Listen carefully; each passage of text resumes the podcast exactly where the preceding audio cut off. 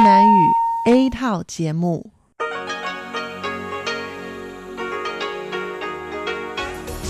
Đây là Đài Phát thanh Quốc tế Đài Loan RTI.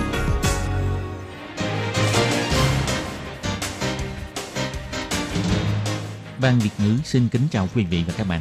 Đây là chương trình Việt ngữ Đài Phát thanh RTI được truyền đi từ Đài Loan.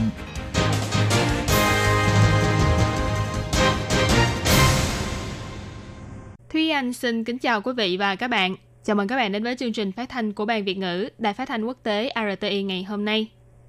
Kính thưa quý vị và các bạn, hôm nay là thứ Sáu, ngày 20 tháng 9 năm 2019, tức nhằm ngày 22 tháng 8 năm kỷ hợi. Chương trình hôm nay gồm các nội dung chính như sau. Mở đầu là phần tin tức thời sự Đài Loan, kế đến là bài chuyên đề, chuyên mục tiếng Hoa cho mỗi ngày, chuyên mục nhịp sống Đài Loan và kết thúc là chuyên mục nhìn ra thế giới. Để mở đầu chương trình, Thúy Anh xin được gửi đến quý vị và các bạn phần tin tức thời sự Đài Loan ngày hôm nay. Mời các bạn cùng lắng nghe phần tin tóm lược. Đài Loan cắt đứt quan hệ ngoại giao với Kiribati, Ngoại trưởng Ngô Chiêu Nhiếp nói, cảm thấy đáng tiếc và lên án mạnh mẽ quyết định của Kiribati. Kiribati cắt đứt quan hệ ngoại giao với Đài Loan, Ủy ban Trung Hoa lục địa bày tỏ, Bắc Kinh làm phá hoại hòa bình ở vùng biển Đài Loan. Hiệp hội Phát triển Ngoại thương Đài Loan tổ chức đại hội xúc tiến thị trường kênh bán lẻ toàn cầu lần thứ ba, tích cực mở rộng thị trường mới. Bộ Giáo dục Đài Loan chi ra hơn 1 tỷ, khích lệ thanh niên bắt nhịp với quốc tế. Hoàng Chi Phong hy vọng ứng cử viên tổng thống của Đài Loan ủng hộ cho dân chủ của Hồng Kông. Ngày phòng chống thiên tai quốc gia, hệ thống cảnh báo diễn tập động đất cùng vang lên lúc 9 giờ 21 phút. Và sau đây mời các bạn cùng lắng nghe nội dung chi tiết của bản tin này. Quốc gia tại Thái Bình Dương Kiribati quyết định cắt đứt quan hệ ngoại giao với Đài Loan. Trưa ngày 20 tháng 9, Ngoại trưởng Đài Loan ông Ngô Chiêu Nhiếp đã tổ chức buổi họp báo tuyên bố Đài Loan và Kiribati chấm dứt quan hệ ngoại giao, đồng thời bày tỏ lấy làm tiếc và lên án đối với quyết định này của Kiribati. Ông Ngô Chiêu Nhiếp tuyên bố, bắt đầu từ hôm nay sẽ kết thúc mối quan hệ ngoại giao giữa Đài Loan với Cộng hòa Kiribati, chấm dứt toàn bộ kế hoạch hợp tác song phương, đóng cửa văn phòng đại diện và triệu hồi các quan ngoại giao của Đài Loan tại nước này, đồng thời yêu cầu Kiribati rút toàn bộ nhân viên chính phủ của họ tại Đài Loan về nước. Ông Ngô Chiêu Nhiếp chỉ ra, khu vực Thái Bình Dương hiện còn 4 nước ban giao với Đài Loan, hiện tại xem ra không có vấn đề gì. Các khu vực khác thì còn 11 nước ban giao. Bộ Ngoại giao cũng sẽ toàn lực củng cố những mối liên kết này. Ông Ngô Chiêu Nhiếp nói, chúng tôi cũng đang rất nỗ lực yêu cầu đại sứ quán điều tra những mối liên kết giữa chính phủ, giới chính trị và giới doanh nghiệp tại các địa phương với Trung Quốc để xem có bất kỳ điểm nào đáng để chúng tôi phải cảnh giác hay không. Mỗi một nước ban giao đều rất quan trọng đối với chúng ta và bây giờ chúng ta cũng rất trân trọng họ. Hy vọng có thể củng cố quan hệ ban giao giữa chúng ta với các quốc gia này. Buổi chiều sau khi kết thúc hành trình tham dự triển lãm thiết kế đào viên, Tổng thống Thái Anh Văn đã có bài phát biểu về vấn đề này. Bà cho biết, chính phủ đã bắt tay vào xử lý việc chấm dứt quan hệ ngoại giao với Kiribati. Đội ngũ ngoại giao cũng đã rất cố gắng. Bà cảm thấy lấy làm tiếc đối với quyết định của Kiribati. Tổng thống bày tỏ, Kiribati quay lưng lại với người bạn chân thành, chọn làm con cờ cho Trung Quốc. Đây là một sai lầm vô cùng to lớn. Tổng thống bày tỏ, theo những thông tin mà chính phủ nắm được, trước thềm bầu cử tổng thống của Đài Loan, Trung Quốc sẽ còn có nhiều hành động đã kích và uy hiếp hơn nữa. Hiện tại, họ đang cố gắng xoay chuyển tình thế của cuộc bầu cử, Tổng thống nói.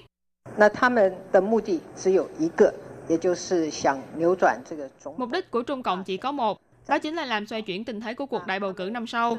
Họ cố tình dùng những hành động gây sức ép để nói cho người dân Đài Loan rằng chúng ta không thể mua chiến cơ, chúng ta không thể ủng hộ Hồng Kông, chúng ta chỉ có thể chọn một tổng thống cúi đầu trước Trung Quốc.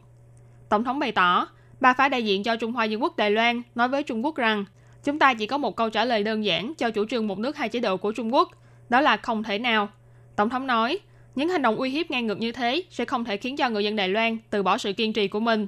Bà cũng nói với đồng bào cả nước rằng, nếu như từ bỏ sự kiên trì của mình trong thời điểm này, thì đời sau của người Đài Loan sẽ không có chủ quyền, không có tự do, không có dân chủ, chúng ta sẽ không có gì cả. Còn đảng quốc dân thì bày tỏ, chỉ trong vòng một tuần mà đã có hai nước cắt đứt quan hệ ngoại giao với Đài Loan, nhưng chính phủ thì lại không có biện pháp gì, kêu gọi Tổng thống Thái Anh Văn nên bãi nhiệm những quan chức không làm tròn trách nhiệm, xem xét lại chính sách ngoại giao của mình, để tránh lại tiếp tục mất đi quan hệ ban giao với các nước khác. Ngày 16 tháng 9, Đài Loan vừa tuyên bố cắt đứt quan hệ ngoại giao với quần đảo Solomon, nay lại thêm Cộng hòa Kiribati. Các nước ban giao với Đài Loan tại khu vực Thái Bình Dương hiện còn lại 4 nước, đó là Palau, Nauru, Tuvalu và quần đảo Marshall. Giảm số quốc gia có quan hệ ban giao với Đài Loan xuống còn 15 nước. Về việc Cộng hòa Kiribati cắt đứt quan hệ ngoại giao với Đài Loan, ngày 20 tháng 9, Ủy ban Trung Hoa lục địa đã bày tỏ lên án đối với hành động giành quốc gia bàn giao với Đài Loan của Trung Cộng, cho rằng đơn của Bắc Kinh đã phá hoại nghiêm trọng nền hòa bình và mối quan hệ tương tác tại khu vực biển Đài Loan. Phía Đài Loan yêu cầu Trung Quốc lập tức dừng ngay những hành động khiêu khích này và cũng kêu gọi xã hội quốc tế hay có cá nhân trực diện về những hành động xâm phạm này. Ủy ban Trung Hoa lục địa cho biết, Trung Cộng vẫn luôn dùng tiền bạc để đổi lấy ngoại giao, hòng ép buộc Đài Loan phải khuất phục trước chủ trương một nước hai chế độ của Trung Quốc và còn mưu đồ gây ảnh hưởng đến tình hình bầu cử tổng thống và ủy viên lập pháp của Đài Loan. Thế nhưng những hành động gây bất ổn trong khu vực Ấn Độ Dương-Thái Bình Dương và xâm phạm đến quyền lợi của Đài Loan trong thời gian qua của Trung Quốc vẫn không thể thay đổi sự thật về chủ quyền quốc gia của Đài Loan. 2,3 triệu người dân Đài Loan cũng tuyệt đối không chấp nhận bất kỳ chủ trương chính trị nào của Cộng hòa Nhân dân Trung Hoa. Ủy ban Trung Hoa lục địa nhận định đây là cuộc đối đầu giữa dân chủ và chế độ toàn trị. Trung Hoa Dân Quốc là một quốc gia có chủ quyền. Đài Loan từ trước tới nay chưa từng là một bộ phận của Cộng hòa Nhân dân Trung Hoa. Nguyên tắc một Trung Quốc của Đảng Cộng sản Trung Quốc không thích hợp áp dụng cho Đài Loan. Chính phủ Đài Loan kiên quyết bảo vệ vùng biển Đài Loan và hòa bình của khu vực, tuyệt đối không khuất phục trước sức ép của Trung Quốc. Đối mặt với những khó khăn do sự chèn ép từ Trung Quốc mang lại và mưu đồ can dự vào bầu cử dân chủ tại Đài Loan của Trung Quốc, chính phủ Đài Loan sẽ có những biện pháp ứng phó cần thiết và cẩn thận nhằm bảo vệ chủ quyền quốc gia và cuộc sống của toàn dân. Về việc Kiribati quyết định kết thúc quan hệ ngoại giao với Đài Loan, ngày 20 tháng 9, Hiệp hội Mỹ tại Đài Loan, gọi tắt là AIT, cũng bày tỏ vô cùng thất vọng, đồng thời phê phán Trung Quốc đang tích cực làm thay đổi hiện trạng của hai bờ eo biển, bao gồm dụ dỗ các nước cắt đứt quan hệ ngoại giao với Đài Loan, gây ảnh hưởng và phá hoại sự ổn định của khu vực. Năm nay, Hiệp hội Phát triển Ngoại thương Đài Loan đã cho tổ chức Đại hội xúc tiến thị trường kênh bán lẻ toàn cầu lần thứ ba. Trong đại hội lần này, chủ yếu tập trung vào các mặt hàng thiết bị y tế, sản phẩm làm đẹp và hàng tiêu dùng. Các doanh nghiệp của Đài Loan như Hiwin, GrabKing Bio, Lion Pencil, Atunas, Alright, Dr. Joe v.v. đều sẽ đến tham dự và thảo luận hợp tác. Ngày 20 tháng 9, thư ký của Hiệp hội Phát triển Ngoại thương Đài Loan, ông Diệp Minh Thủy, đã trả lời phỏng vấn chỉ ra, trước tình hình mức tăng trưởng thương mại của toàn cầu vẫn đang tiếp tục giảm dần, những ngành nghề sản xuất như thiết bị y tế, dụng cụ thể dục thể thao, sản phẩm làm đẹp vân vân vẫn giữ vững mức tăng trưởng, nhất là sản phẩm làm đẹp, đã liên tục tăng trưởng trong suốt 10 năm qua. Đây quả là một việc không hề dễ dàng. Ông Diệp Minh Thủy bày tỏ, đại hội lần này đã mời 120 nhà phân phối từ 33 quốc gia đến Đài Loan, trong đó bao gồm 12 doanh nghiệp lớn có mức doanh thu lên đến 100.000 đô la Mỹ. Bên cạnh đó, do hội trợ chuyên môn của các thị trường mới nổi còn chưa phát triển mạnh, cho nên các doanh nghiệp hy vọng Hiệp hội Phát triển Ngoại thương Đài Loan có thể hỗ trợ khai thác và phát triển. Vì thế trong đại hội lần này, Hiệp hội đa số là cho mời các doanh nghiệp thu mua từ các thị trường mới nổi, chủ yếu là đến từ các quốc gia như Mexico, Bulgaria, Hungary. Tiếp đó mới là các doanh nghiệp thu mua đến từ các quốc gia hướng Nam mới. Nhưng mặt hàng thu hút các doanh nghiệp thu mua nhiều nhất đó là sản phẩm làm đẹp. Ông Diệp Minh Thủy nói. Hiện tại 美妆品大家为了保护自己的皮肤，要找一些比较天然有机的产品。Ngày nay mọi người đều muốn dưỡng da làm đẹp, cho nên thường sẽ tìm những sản phẩm hữu cơ tự nhiên. Ngoài ra thì các sản phẩm thông minh của Đài Loan cũng khá nhiều, cho nên các sản phẩm làm đẹp thông minh cũng được tạo ra nhờ ứng dụng vào khoa học kỹ thuật hiện đại của Đài Loan, có công dụng không nhỏ trong việc kiểm tra hay tìm hiểu về chất lượng da của người tiêu dùng. Cùng với chiến tranh thương mại giữa Mỹ và Trung Quốc, kinh tế toàn cầu cũng bị ảnh hưởng không nhỏ. Hiệp hội Phát triển Ngoại thương Đài Loan sẽ tiếp tục hỗ trợ cho các doanh nghiệp khai thác cơ hội làm ăn mới. Đại hội xúc tiến thị trường kênh bán lẻ toàn cầu lần kế tiếp sẽ được tổ chức vào ngày 24 tháng 9 tại Đài Nam, tập trung vào các mặt hàng như linh kiện xe hơi, cơ khí, vân vân. Mỗi năm, Bộ Giáo dục Đài Loan đều đưa ra 18 hạng mục hỗ trợ cho thanh niên Đài Loan đến nước ngoài du học, giao lưu, làm tình nguyện viên, bỏ ra hơn 1 tỷ đài tệ, khích lệ thanh niên Đài Loan bắt nhịp với quốc tế. Hy vọng thông qua cơ hội này, mở mang tầm nhìn của thế hệ trẻ và đồng thời cũng là dịp để cho quốc tế thấy được Đài Loan. Nhằm giúp cho mọi người hiểu hơn về nội dung của những dự án hỗ trợ này, ngày 28 và 29 tháng 9 sắp tới, Bộ Giáo dục sẽ tổ chức buổi triển lãm thành quả liên kết quốc tế của thanh niên học sinh tại khu sáng tạo văn hóa Hoa Sơn Đài Bắc để tuyên dương những tấm gương đi trước cũng như khích lệ lứa thanh niên Đài Loan có thể ra nước ngoài mở mang tầm mắt của mình. Trưởng thư ký Bộ Giáo dục ông Chu Nam Hiền chỉ ra, hiện tại các đơn vị của Bộ Giáo dục có 18 dự án hỗ trợ, khích lệ học sinh sinh viên của các trường trung học phổ thông, trung cấp, trường nghề và đại học có thể ra nước ngoài, giao lưu với thế giới, trau dồi kinh nghiệm cuộc sống. Những dự án này bao gồm du học bằng kinh phí nhà nước, vay tiền du học, đào tạo nhân tài về nghệ thuật và thiết kế tại hải ngoại, nhóm tình nguyện viên tại hải ngoại vân vân, với vốn kinh phí lên đến hơn 1 tỷ đài tệ và hàng năm có đến hơn chục ngàn người tham gia vào các dự án này. Đội taekwondo trường Đại học Sư phạm Chương Hóa, đội tuyển đã đại diện cho Đài Loan giành được huy chương vàng tại Thế vận hội sinh viên năm nay, cũng đã từng có cơ hội được đến giao lưu tại Thái Lan thông qua dự án hướng Nam mới của Sở Thể dục Thể thao. Ngoài đi quan sát học hỏi kỹ thuật chuyên môn, đoàn còn được dịp tiếp xúc với văn hóa của Thái Lan, mang về rất nhiều kinh nghiệm và kỷ niệm đáng nhớ. thành viên của đội tuyển Taekwondo Mã Đình Hà cho biết, cá nhân tôi thì học hỏi được rằng họ tập rất vững về tính công kích. Ngoài ra chúng tôi cũng được tiếp xúc với văn hóa của họ. Tôi cảm thấy rất đặc biệt. Vì số lần đi Thái Lan không nhiều, mỗi lần đi thì lại có cảm nhận khác nhau. Trong buổi triển lãm thành quả liên kết quốc tế thanh niên học sinh lần này, Bộ Giáo dục đã chia ra làm 5 khu triển lãm với các chủ đề khác nhau, đồng thời còn sắp xếp các buổi tọa đàm và mời những học sinh đã từng tham gia vào dự án chia sẻ kinh nghiệm của mình. Hy vọng có thể khích lệ càng nhiều thanh niên dũng cảm thực hiện ước mơ xuất ngoại của mình. Ngày 19 tháng 9 vừa qua, người sáng lập đảng Demosito của Hồng Kông Hoàng Chi Phong đã bày tỏ rằng hy vọng tất cả các ứng cử viên tổng thống của Đài Loan đều có thể nhận thấy được tầm quan trọng của nền dân chủ Hồng Kông và ủng hộ cho Hồng Kông. Hoàng Chi Phong cũng hy vọng trong tương lai, Đài Loan và Hồng Kông có thể đoàn kết và giúp đỡ lẫn nhau, cùng nhau đối mặt với sức ép từ Trung Cộng.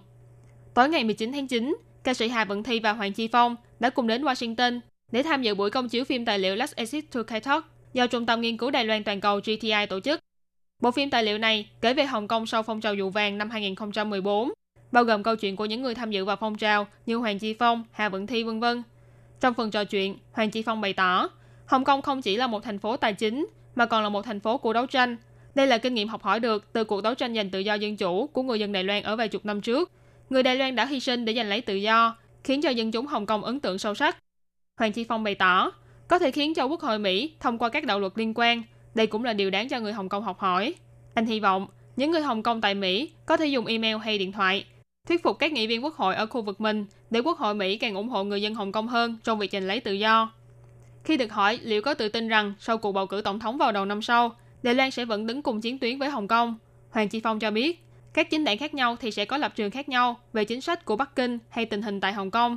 Nhưng anh cũng hy vọng tất cả ứng cử viên tổng thống của Đài Loan đều có thể nhận thấy được tầm quan trọng của nền dân chủ Hồng Kông và ủng hộ cho Hồng Kông. Hoàng Chi Phong cũng chỉ ra, hy vọng trong tương lai, Đài Loan và Hồng Kông có thể giúp đỡ lẫn nhau, cùng đoàn kết để chống lại sức ép của Trung Cộng. Hà Vận Thi thì bày tỏ, người dân Hồng Kông và Đài Loan mặc dù có bối cảnh khác nhau nhưng vẫn có mối liên kết bởi vì những khó khăn mà hai bên đang phải đối mặt có nhiều nét tương đồng. Vì thế Hồng Kông và Đài Loan càng nên đoàn kết chặt chẽ với nhau. Ca sĩ Hà Vận Thi đã từng hai lần được đề cử giải nữ ca sĩ xuất sắc nhất tại giải giai điệu vàng. Cô bày tỏ rất cảm ơn sự ủng hộ của Đài Loan dành cho cô và nói rằng mình rất yêu Đài Loan. Cô cho rằng sự tự do dân chủ của Đài Loan là vô cùng quý giá, nhưng cũng có thể sẽ biến mất chỉ trong chốc lát, cho nên Đài Loan nên trân trọng giữ gìn Ca sĩ Hà Vận Thi vì tham gia ủng hộ cho phong trào dân chủ của Hồng Kông mà bị chính phủ Trung Quốc chèn ép. Khi được hỏi về sự ủng hộ của dân chúng Trung Quốc đối với mình, cô bày tỏ, thực ra cô vẫn còn rất nhiều người hâm mộ Trung Quốc, vì thế cô vẫn rất quan tâm đến người dân Trung Quốc và cũng biết rằng hiện tại đang có rất nhiều những người Trung Quốc trong và ngoài nước đang quan tâm đến những diễn biến của Hồng Kông. Cô nhấn mạnh, cô không phản đối người Trung Quốc mà chỉ là phản đối chính quyền Trung Cộng. 9 giờ 21 phút sáng ngày 20 tháng 9, tiếng chuông cảnh báo tại các ga xe lửa vang lên. Điện thoại di động của người dân cũng đồng thời nhận được tin nhắn cảnh báo động đất. Vừa nhận thông báo bằng tin nhắn, vừa nghe cảnh báo từ loa phát thanh, khiến cho không ít người dân giật mình, tưởng rằng động đất sắp xảy ra. Phỏng vấn một số người dân cho biết, khi nhận được tin nhắn điện thoại, họ đã tưởng là cảnh báo thật nên đã hơi giật mình. 9 giờ 21 phút sáng ngày 20 tháng 9, chính phủ Đài Loan đã khởi động hệ thống tin nhắn cảnh báo, diễn tập xảy ra động đất mạnh 6,8 độ Richter trên toàn quốc. Ngoài loa phát thanh ở ga xe lửa, trên các kênh truyền hình cũng đồng loạt xuất hiện những thông tin ứng biến với động đất và còn phát thử cảnh báo sóng thần. Người dân cho biết, làm như vậy rất tốt, bởi vì bây giờ mọi người đều nhận được tin nhắn điện thoại, xem là biết ngay vừa xảy ra động đất ở đâu. Ngoài ra tại các trường tiểu học, vừa nhận được thông tin cảnh báo, các em học sinh cũng lập tức diễn tập ba bước phòng chống động đất, bao gồm nằm xuống, tìm nơi ẩn nấp và giữ chặt. Ngày 21 tháng 9 hàng năm là ngày phòng chống thiên tai quốc gia, và năm nay cũng là 20 năm sau trận động đất mạnh 21 tháng 9 năm 1999. Chính phủ hy vọng có thể nâng cao ý thức phòng chống thiên tai của người dân, vì vậy đã tổ chức hoạt động diễn tập này. Thế nhưng mặc dù đã có dự báo từ trước, nhưng vẫn có không ít người dân bị một phen hoảng sợ. Kính thưa quý vị và các bạn, vừa rồi là bản tin tức thời sự Đài Loan ngày hôm nay do Thúy Anh biên tập và thực hiện. Cảm ơn sự chú ý lắng nghe của quý vị và các bạn. Thân ái chào tạm biệt và hẹn gặp lại.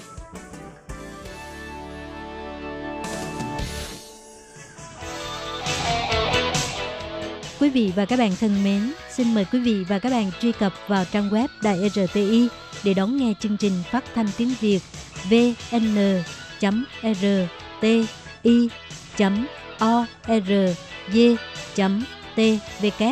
và cũng có thể truy cập FB fanpage của Ban Việt ngữ RTI tiếng Việt.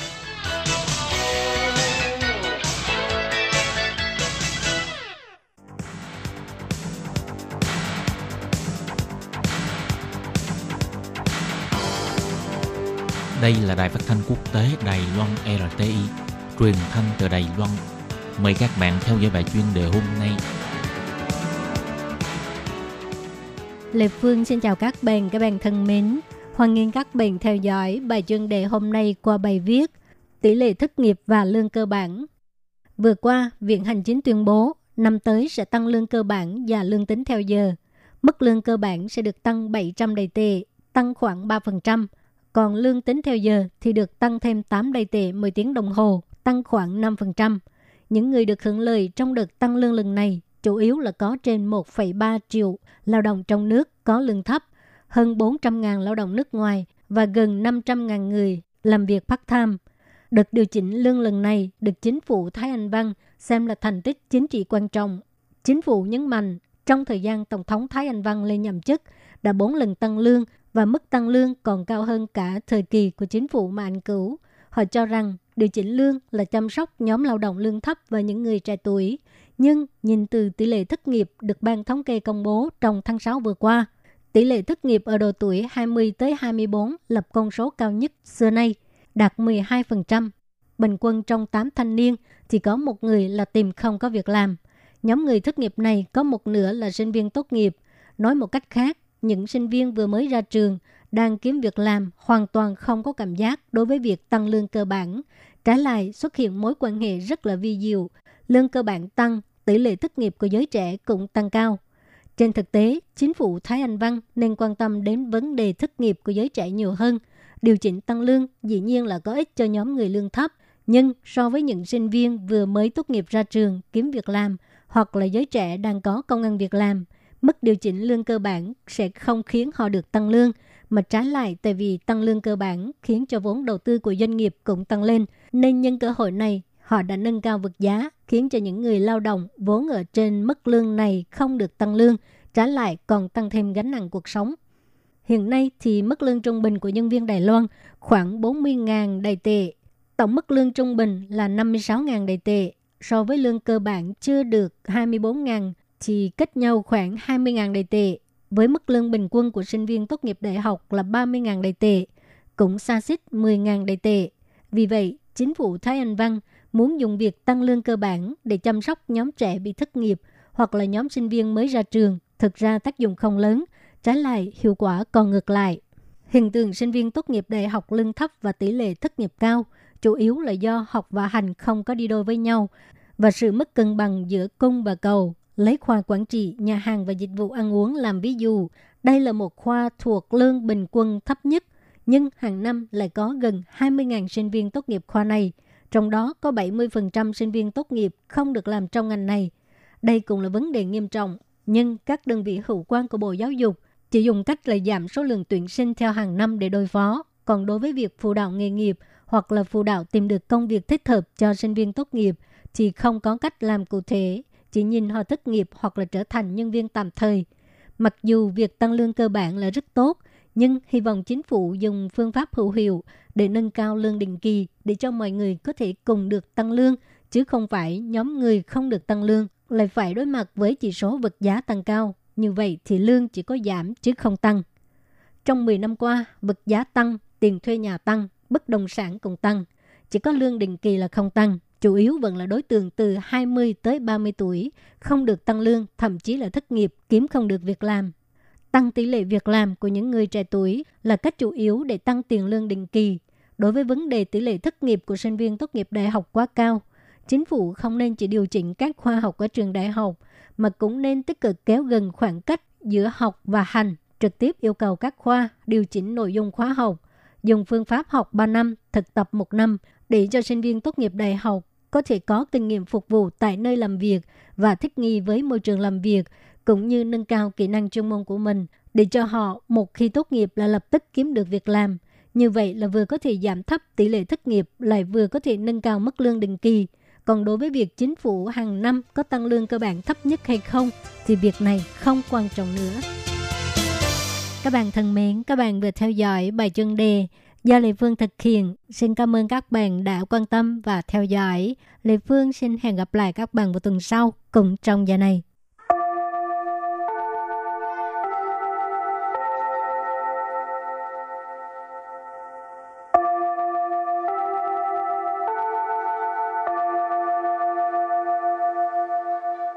Xin mời quý vị và các bạn đến với chuyên mục Tiếng Hoa cho mỗi ngày do Lệ Phương và Thúy Anh cùng thực hiện.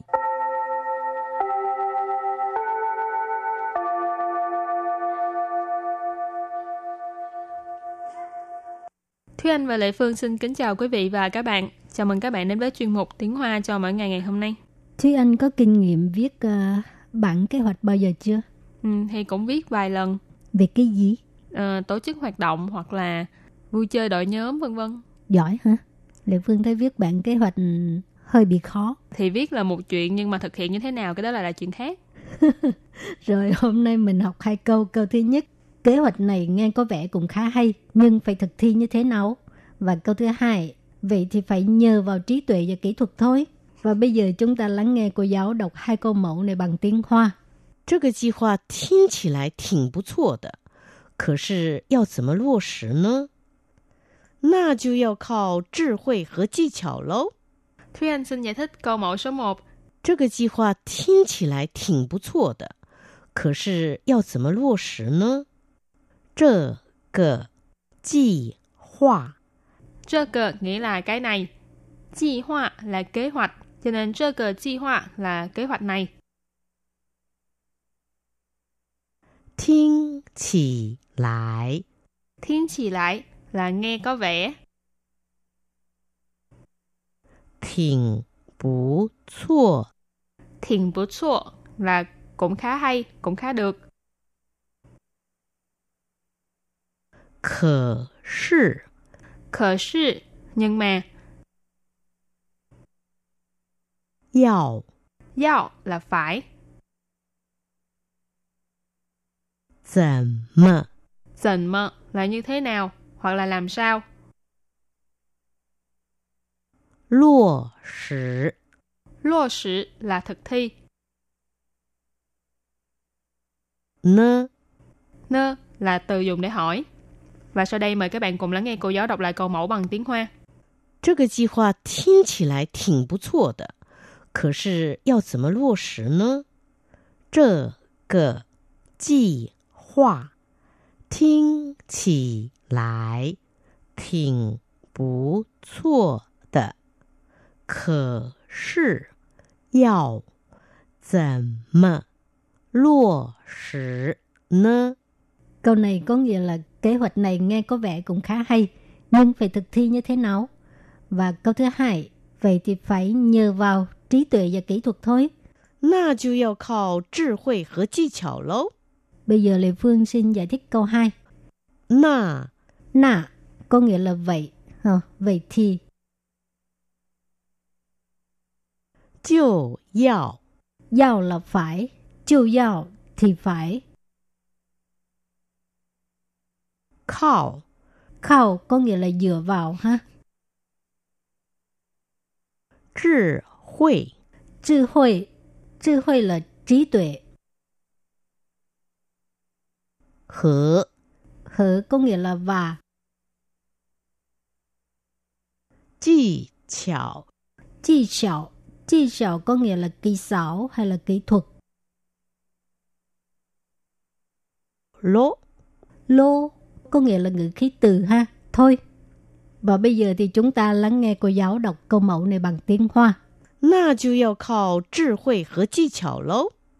Na jiu yao kao zhi hui he ji qiao lou. Câu vừa rồi là vậy thì phải nhờ vào trí tuệ và kỹ thuật thôi. Và bây giờ chúng ta hãy cùng đến với phần từ vựng mở rộng.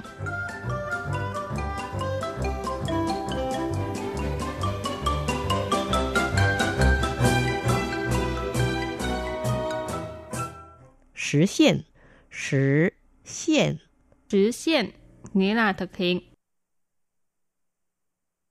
完成，完成， Hoàn thành, hoàn thành. 执行，执行， 执行nghĩa là chấp hành. Ok, và bây giờ chúng ta đặt câu cho các từ vựng mở rộng. Từ thứ nhất, thực hiện, tức là thực hiện. 他努力了许多年，终于实现了自己的愿望。他努力了许多年， 终于实现了自己的愿望. Anh ấy đã nỗ lực rất là nhiều năm và cuối cùng đã thực hiện được cái ờ, ước muốn của mình. Tha, ở đây Lê Phương xin dịch là anh ấy ha.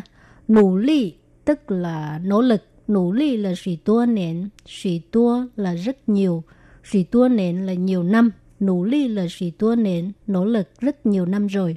Trung ủy có nghĩa là cuối cùng. Sự hiện tức là thực hiện. Tự chỉ có nghĩa là bản thân. Nguyện vọng tức là ước muốn ha. Sự hiện là tự chỉ的愿望 tức là thực hiện được uh, ước muốn của bản thân mình. Và đặt câu với từ thứ hai là hoàn thành, nghĩa là hoàn thành.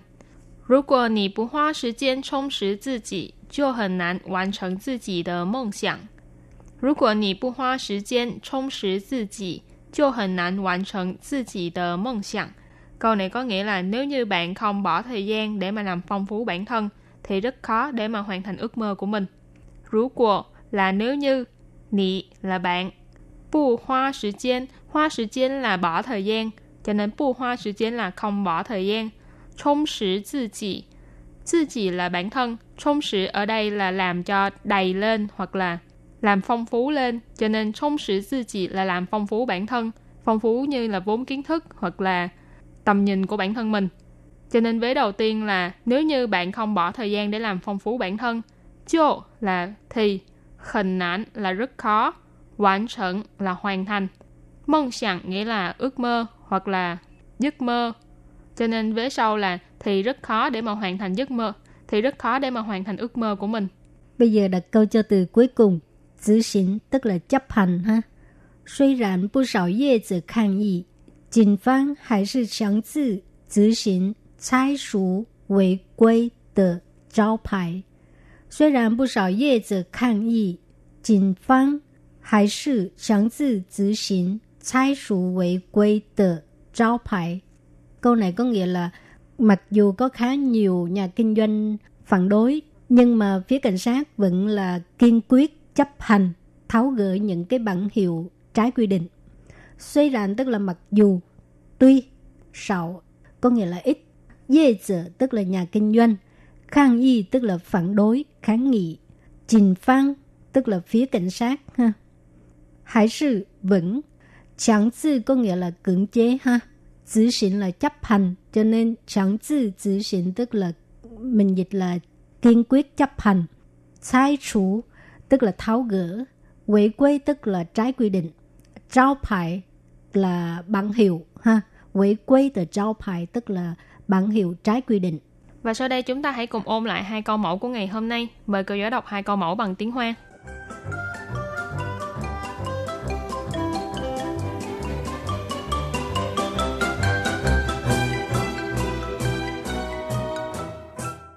这个计划听起来挺不错的， 可是要怎么落实呢？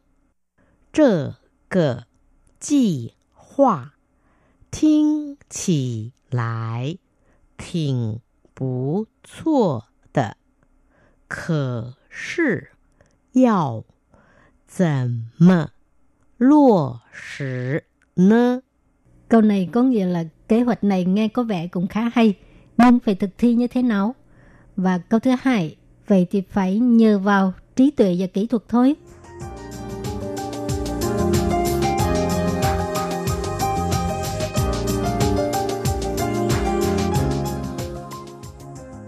那就要靠智慧和技巧喽。那就要靠智慧和技巧喽。 Câu vừa rồi là vậy thì phải nhờ vào trí tuệ và kỹ thuật thôi. Các bạn thân mến, bài học hôm nay đến đây xin tạm chấm dứt. Cảm ơn các bạn đã đón nghe và xin hẹn gặp lại các bạn vào bài học tới. Bye bye. Bye bye.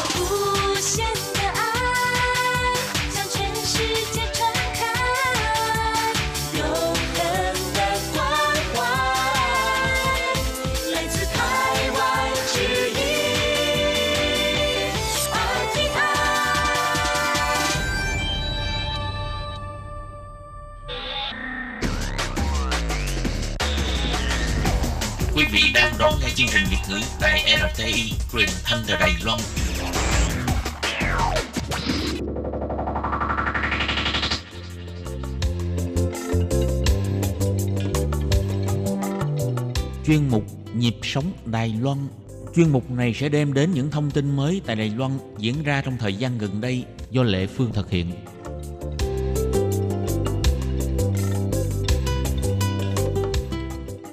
À, xin chào mọi người, tôi là Hoàng Trọng Thủy à, đến từ à, Huế của Việt Nam. Hiện là đang làm cho tổ chức của Trừ sản Chi Chín Huệ. Mình xin chào mọi người, mình tên là Nhược Đoan và mình đến từ à, thành phố Huế, tỉnh Thừa Thiên Huế và rất vui được à, à, làm quen với mọi người. À, của, xin chào mọi người, à, mình tên là Hoàng Oanh và mình cũng đến từ Huế, văn phòng à, Trừ sản à, à, tại à, Việt Nam.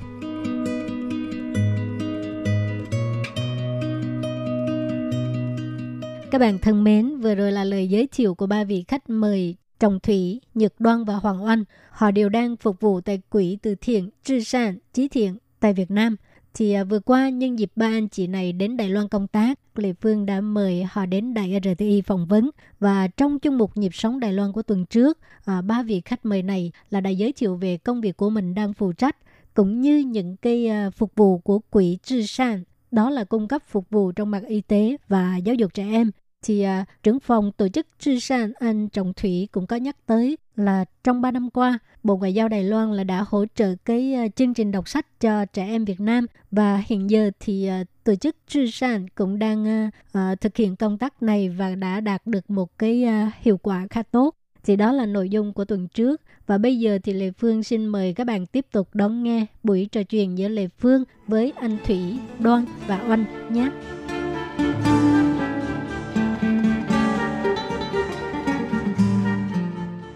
Anh có thể chia sẻ một vài cuốn sách mà anh cảm thấy hay không? À, nhất là những cuốn sách dành cho cha mẹ và con cái. À dạ thì à, đối cái sách thì cái nguồn sách cũng rất là phong phú và đối với những cái đối tượng khác nhau thì cũng có những cái chủng loại sách ừ, cũng khác nhau cho nên cái này thì cũng ừ, em cũng rất là khó để mà giới thiệu mà dạ theo chủ đề thì nó sẽ có nhiều chủng loại sách theo từng chủ đề dạ Ok. Còn Thủy với Đoan có bao giờ đọc sách không? Bây giờ cái thời đại công nghệ ít ai à, đọc sách rồi hả? Thực ra thì ờ, cái đọc sách này là cách đây hơn 10 năm thì có một lần em đến Đài Loan mà tham quan một số cái thư viện. Và lúc đó em mới nhận ra là nếu trẻ em học trẻ em Việt Nam nên đọc sách sớm hơn bởi vì xuất phát từ câu chuyện của em như thế này là hồi nhỏ thì làm gì có sách để đọc sách giáo khóa cũng không có cho nên đến à, học gần hết cấp 3 rồi thì mới có một cái ước mơ nhỏ. Nhỏ đó là lớn học xong cấp 3 rồi đi học lái xe để để đi kiếm cái việc mà cho đủ ăn thôi ăn cho no thôi. Đấy, thì em nghĩ đến cấp 3 rồi học xong cấp 3 rồi mới có một cái ước mơ mà khiêm tốn như vậy thì làm sao mà ấy được. Cho em nghĩ trẻ em nên đọc sách sớm hơn để nó có cái ước mơ có cái hoài bão. Chính vì vậy cho em từ câu chuyện của em. Cho em nghĩ nếu như mà học sinh nó đọc sớm hơn tiếp cận với sách sớm hơn thì nó sẽ có cái tầm nhìn nó rộng hơn. Và chính vì vậy ước mơ nó sẽ lớn lao hơn và nó sẽ thành công sớm hơn sợ thành công sớm hơn em rất là nhiều. Và cũng chính vì nhờ đọc sách cho nên là từ cái ước mơ đó nó cũng cái ước mơ nhỏ bé của em nó cũng dễ dàng mà chính dễ dàng cho nên em lại tiếp tục vào đại học được. À, và từ đó cái cuộc đời của em nó thay đổi từ đó. Và vào đại học thì cũng nhờ sách mà em trưởng thành lên. Và bây à, bây giờ thì à, có lẽ em, đến lúc bây giờ thì em đọc nhiều sách hơn như năm nay thì em đọc nhiều sách hơn trong cái khóa khứ của em rất nhiều. Và bây giờ em mua rất là nhiều sách. Và mấy đứa con của em mấy em nó bồi dưỡng cho nó cái thói quen đọc sách hàng ngày. Và bởi vì chị biết không là cái xã hội nó phát triển tốc độ nó rất nhanh. Một năm bây giờ có thể bằng cả chục năm trong quá khứ cho nên nếu như mà chỉ dựa vào sách giáo khoa không thì các cháu nó không đủ kiến thức. Chính vì vậy cho nên phải đọc để mà có thêm kiến thức. Như vậy mới theo kịp được sự phát triển của xã hội. Rồi Thủy là thích đọc thể loại truyện gì? em thì à, vì liên quan tới công việc cho nên phần đa là em đọc đến các cái sách đến quản lý À, hoặc là triết học khoa học lịch sử À, trưởng phòng có khác hả? dạ. Còn Đoan có đọc sách không? Ừ, thật ra thì à, lúc nhỏ là em cũng rất là thích đọc sách nhưng mà cái cơ hội để được ừ, đọc những cái quyển sách mà mình yêu thích á, thì lại không có vậy lại là khi đọc là cũng không ai định hướng cho mình là phải đọc ừ, những cái gì? thể loại sách gì cho phù hợp và hỗ trợ cho mình. Thế nhưng mà bây giờ là cũng à, vào làm ở văn phòng dự án thì cũng có cơ hội được ừ, tham gia các cái lớp tập huấn của anh Thủy cho các trường. Thì em cũng nhận ra được là sách thật ra là rất là quan trọng đối với cuộc sống của mình cũng như là trong công việc. Và em sẽ duy trì cái thói quen này và hy vọng thì um, mình sẽ hướng định hướng cho con mình. Những cái gì mà trong quá khứ mình không làm được thì mình sẽ hiện tại mình sẽ cố gắng định hướng cho con mình đi theo cho đúng hướng. Bên em thì à, cũng khuyến khích nhân viên đọc sách thì thông thường em cho cán bộ buổi sáng đọc sách khoảng 30 phút. Ồ, sách gì? sách thì à, đôi lúc mới yêu cầu đọc theo chủ đề quản lý. liên quan tới công việc và cũng có lúc là cho đọc sách tự do. Nhưng mà đọc xong rồi có cái nhiệm vụ là phải báo cáo chia sẻ. À, dạ. vậy cái cái việc đọc sách cũng hơi nặng nề quá hả? Hai bạn có thích vậy không? Cái này là hình như có chút bắt buộc rồi đúng không? Dạ thì em cảm thấy nếu mà mình mà không thích á, thì mình cảm thấy rất là bắt buộc. Nhưng mà khi mình đã có cái hứng thú rồi thì mình cảm thấy rất là vui khi được chia sẻ cái nội dung của sách đó cho mọi người cùng nghe. À. và cũng cũng có em thấy cũng rất, rất là hiệu quả. Bởi vì nhiều nhiều chị trong văn phòng là nghe xong cái, cái cuốn sách của mình giới thiệu xong rồi là cái chị là mượn cuốn sách đó của em để mà đọc. Dạ thấy nội dung cũng hay phong phú nên mượn đọc dạ, chia sẻ nội dung với nhau. Em cũng à, chia sẻ với cán bộ. Thực ra hầu như là ít ai mà cho đọc sách 30 phút trong giờ làm việc lắm. À. thì cứ xem đấy như là một cái thú vui một cái hưởng thụ một cái phúc lời của mình. Mà em nghĩ đọc sách là một cái thú hưởng cái cái cái thú giải trí rất văn hóa. Ừ. rất văn hóa. Đoan có thích vậy không? Dạ. hay là tại vì trưởng phòng ở đây không dám nói đâu không không phải là là là không thích. Nhưng thật ra là cho mình tự lựa chọn về À. những cái cuốn sách mình yêu thích. Ừ, thì em nghĩ là đó cũng như là một cái cơ hội cho mình học À. tập Ừ. ép buộc mình phải đọc sách ha. cũng tốt mà Dạ. khi à, báo cáo á, có thấy đau khổ không Dạ cái này thì cũng cái cái phương thức báo cáo nó thì cũng phương báo cáo mở cho nên là cũng phải là À. dạ đối với em thì thật ra là nói chuyện báo cáo thì thì hơi nặng nề nhưng mà đó là coi như là một cái Chia công sẻ. cụ để mình chia sẻ và mình có thể là hồi tưởng lại tất cả các cái nội dung mà mình mình đã đọc được thì thật ra nếu như một cái cuốn sách mình đọc xong mà mình không chia sẻ với mọi người á, thì mình sẽ rất là nhanh quên. Và khi mà mình chia sẻ được những cái nội dung những cái điều mà mình tấm đắc ở trong đó là mình sẽ nhớ nhớ được lâu. Cái này nó giống như ở Đài Loan thường hay có những cái hồi đọc sách đó. Không biết Việt Nam mình có không? Tức Việt là Nam những người thì ờ, hiện nay ít được tổ chức lắm. Tại vì đa phần có những người yêu thích đọc sách là tổ chức một cái hội đọc sách. Nè rồi à, có lẽ là tuần này là phải à, yêu cầu mọi người đọc sách gì đó rồi à, tới một ngày thì mấy người tụ tập lại với nhau để chia sẻ nội dung thì cách làm giống như thủy vậy đó. Em cũng học cái mô hình này ờ, của Đài Loan đấy chứ. À dạ. Ờ, chứ còn Việt Nam là chưa có phổ biến về cái này ha. Em thấy thì hầu như rất là ít. Thực ra cái này nó lúc đầu chưa mới làm thì thấy nó hơi khó khăn nhưng mà làm quen thì thấy nó cũng nhẹ nhàng.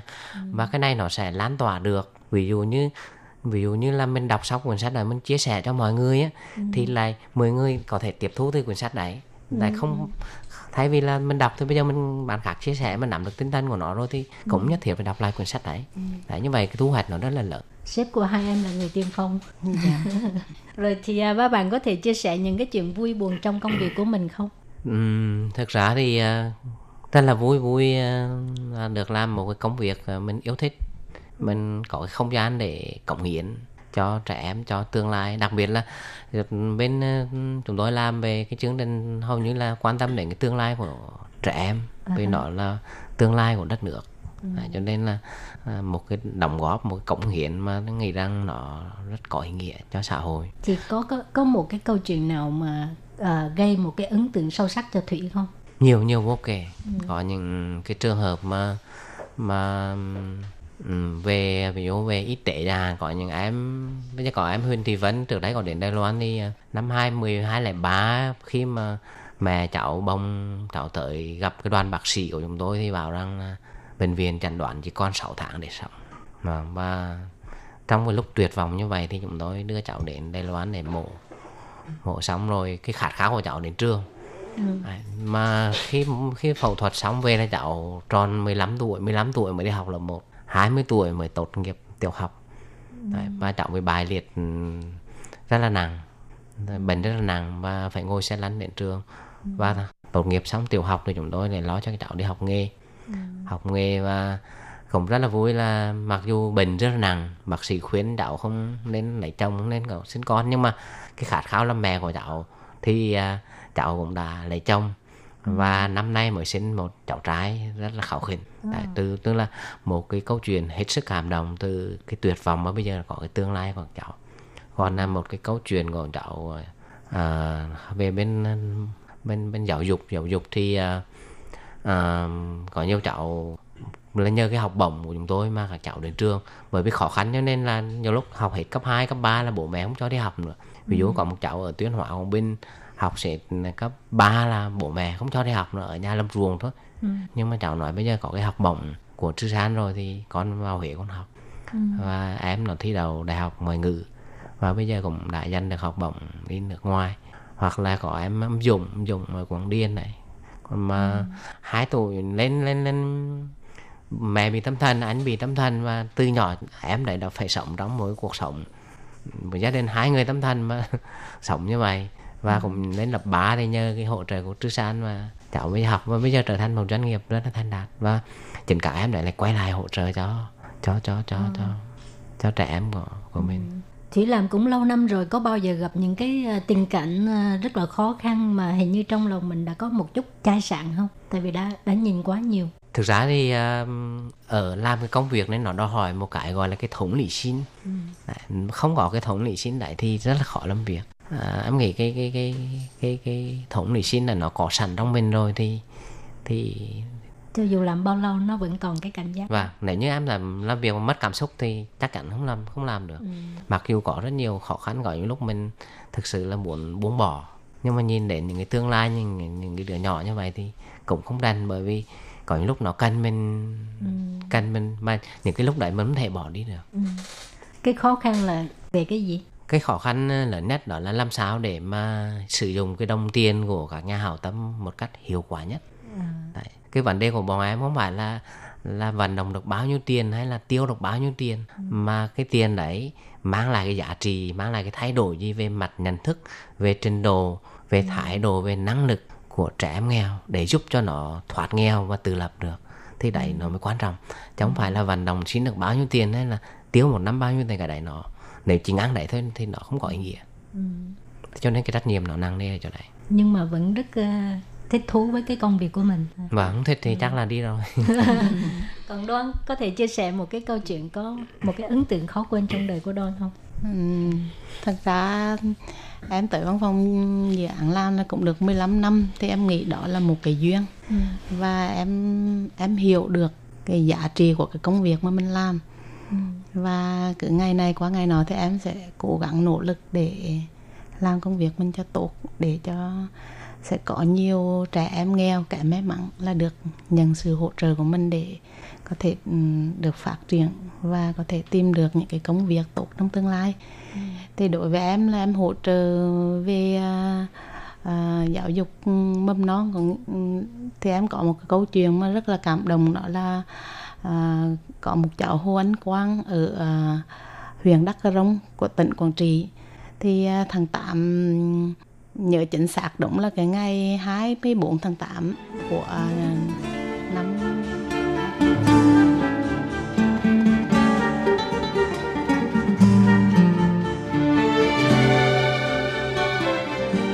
Các bạn thân mến, Lệ Phương thành thật xin lỗi nhé.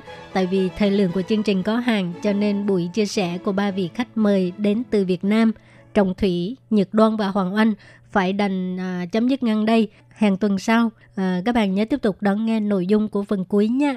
Cảm ơn các bạn rất nhiều. Bye bye. Quý vị và các bạn thân mến, xin mời quý vị và các bạn truy cập vào trang web Đài RTI để đón nghe chương trình phát thanh tiếng Việt vn.rti.org.tvk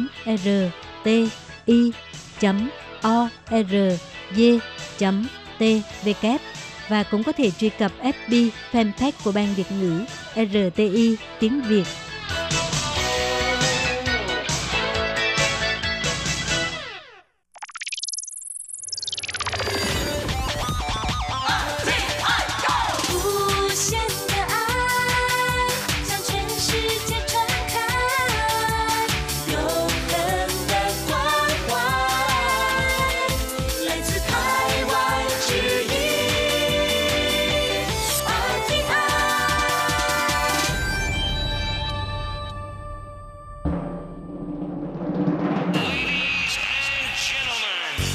Đang đón nghe chương trình Việt ngữ Đài RTI truyền thanh từ Đài Loan.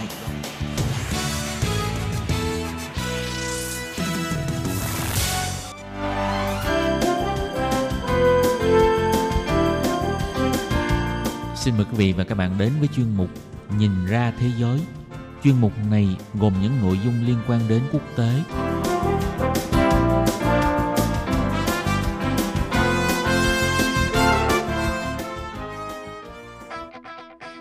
Tường Vi xin chào quý vị và các bạn. Chào mừng các bạn trở lại với chuyên mục Nhìn ra thế giới để nắm bắt được những thông tin và sự kiện chính trị quan trọng đang xảy ra khắp năm châu.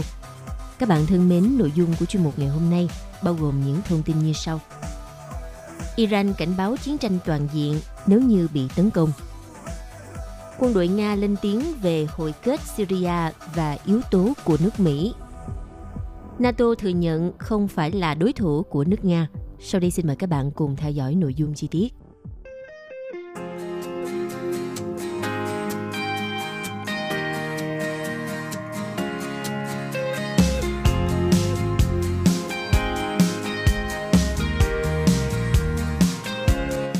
Thưa các bạn, vừa qua Ngoại trưởng của Iran, ông Mohammad Javad Zarif cảnh báo trên CNN rằng cuộc chiến toàn diện sẽ nổ ra trong trường hợp Iran bị Mỹ hoặc Ả Rập Xê Út tấn công. Ông Zarif nói, Iran hy vọng tránh xảy ra xung đột và Iran sẵn sàng đối thoại với các đối thủ trong khu vực như Ả Rập Xê Út và các tiểu vương quốc Ả Rập Thống Nhất. Tuy nhiên, Iran sẽ không đối thoại với Mỹ trừ khi Washington phải giảm bớt các lệnh trừng phạt đối với Iran như đã cam kết trong thỏa thuận hạt nhân hồi năm 2015. Cũng trong cuộc phỏng vấn với kênh truyền hình CNN, Ngoại trưởng Iran một lần nữa đã bác bỏ cáo buộc nước này dính líu tới vụ tấn công nhằm vào các cơ sở dầu lửa của Ả Rập Xê Út hôm ngày 14 tháng 9 vừa qua.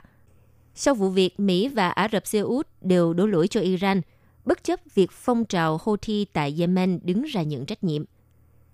Cũng như tại cuộc họp báo hôm ngày 18 tháng 9, phát ngôn viên Tuki Amaki của Bộ Quốc phòng Ả Rập Xê Út nói rằng các vũ khí được tìm thấy là do Iran sản xuất Ông cũng cho hay các cuộc điều tra tiết lộ máy bay không người lái và tên lửa có khả năng được phóng từ phía bắc của Ả Rập Xê Út, không phải từ hướng Yemen.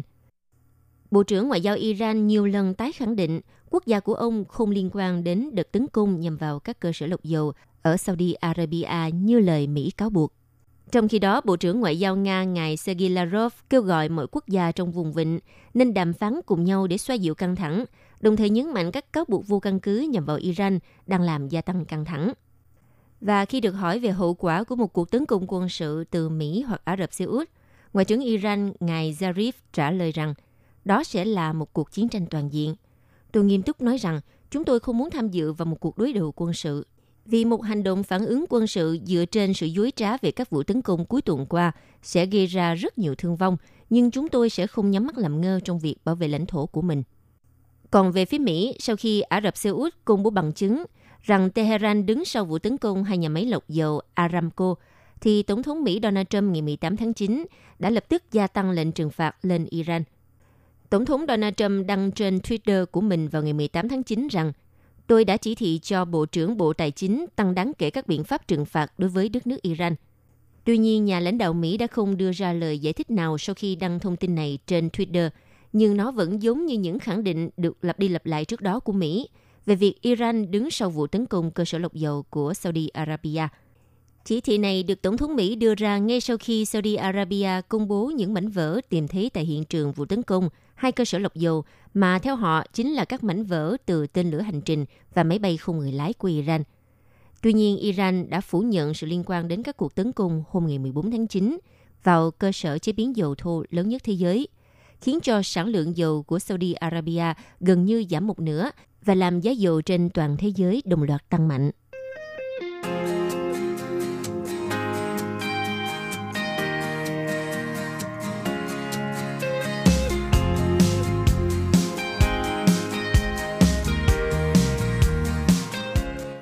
Vừa qua, người đứng đầu Trung tâm Chỉ huy và Kiểm soát của quân đội Nga cảnh báo rằng cuộc chiến ở Syria khó có thể kết thúc trừ khi lực lượng Mỹ rút khỏi nước này.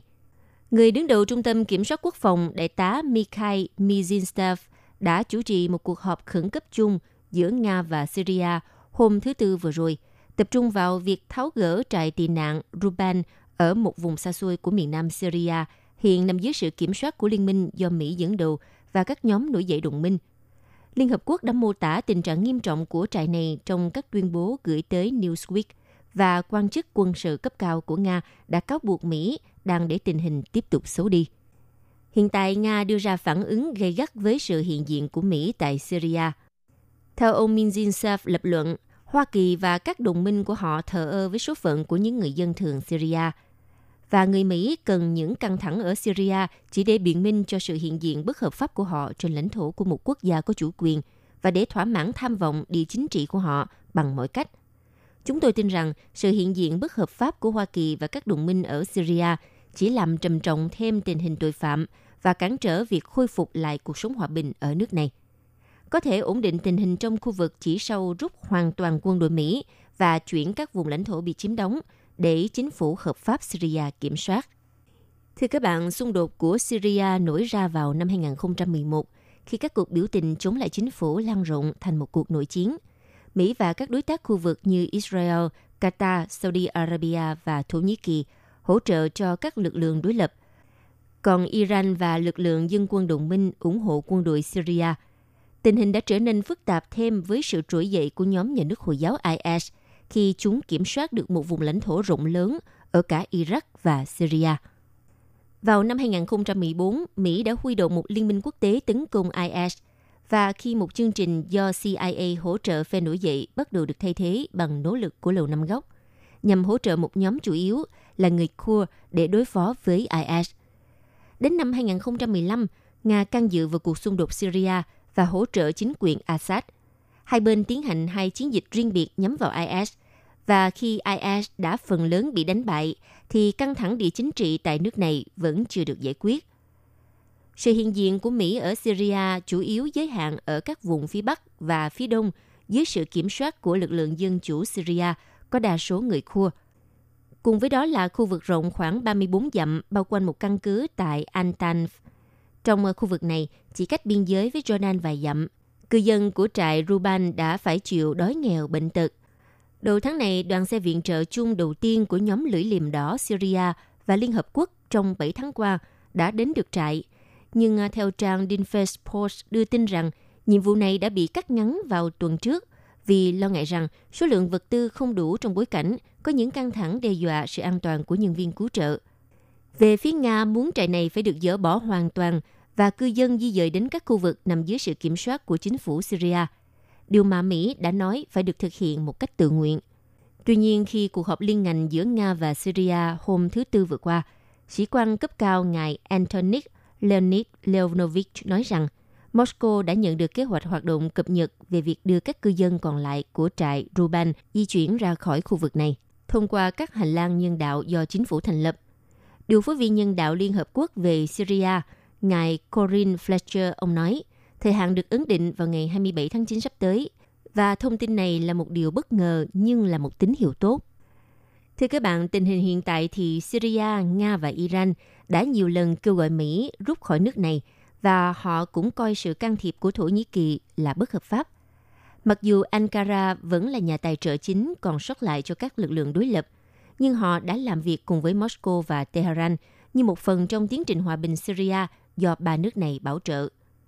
Còn về phía Washington, họ đã bỏ qua phần lớn các cuộc đàm phán này, đồng thời lựa chọn một khuôn khổ do Liên Hợp Quốc bảo trợ tại Geneva, dù lâu nay đã bị đình trệ.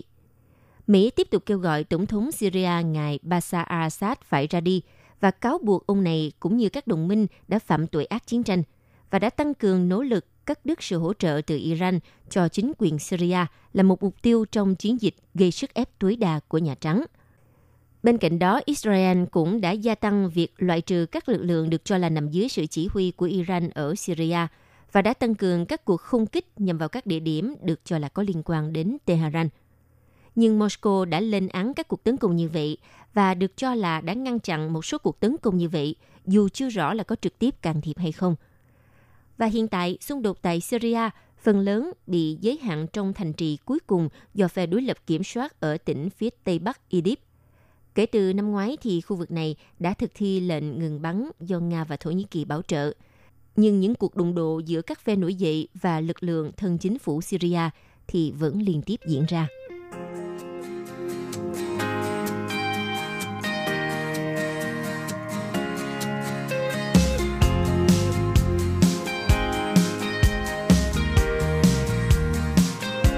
Hãng thông tấn Sputnik ngày 19 tháng 9 trích dẫn tuyên bố của tướng Joseph Dunford, Chủ tịch Hội đồng Tham mưu trưởng Liên quân Mỹ cho biết NATO đã mất đi ưu thế quân sự so với Nga trong những năm gần đây.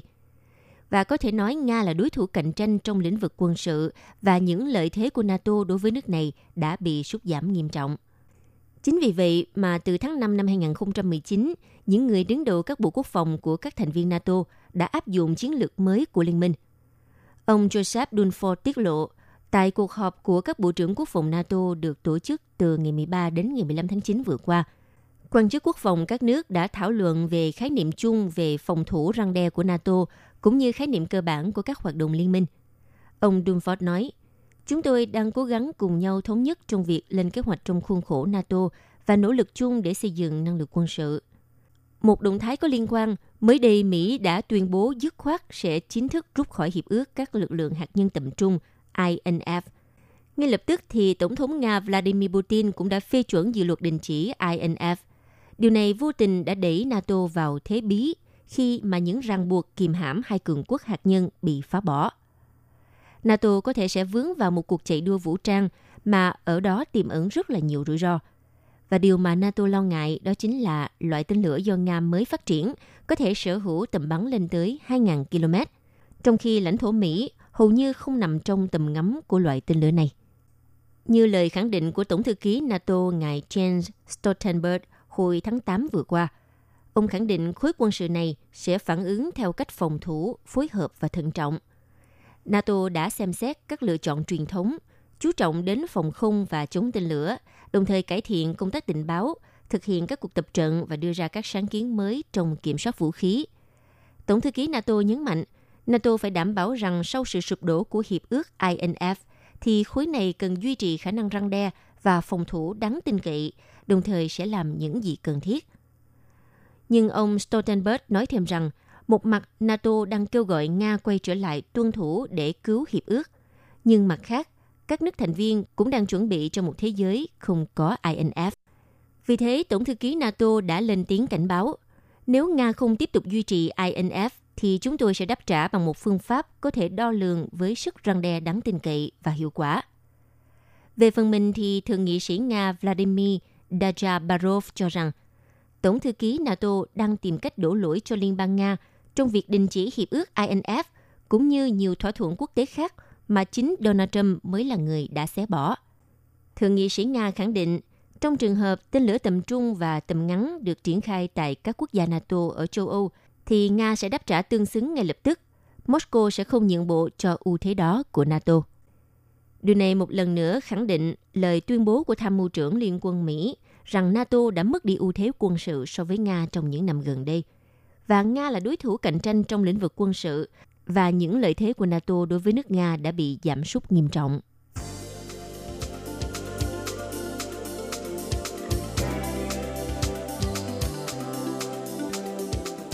Quý vị và các bạn thân mến, vừa rồi là chuyên mục Nhìn ra thế giới do Tường Vi biên tập và thực hiện. Xin cảm ơn sự chú ý lắng nghe của các bạn. Hẹn gặp lại trong chuyên mục tuần sau cũng vào giờ này. Bye bye!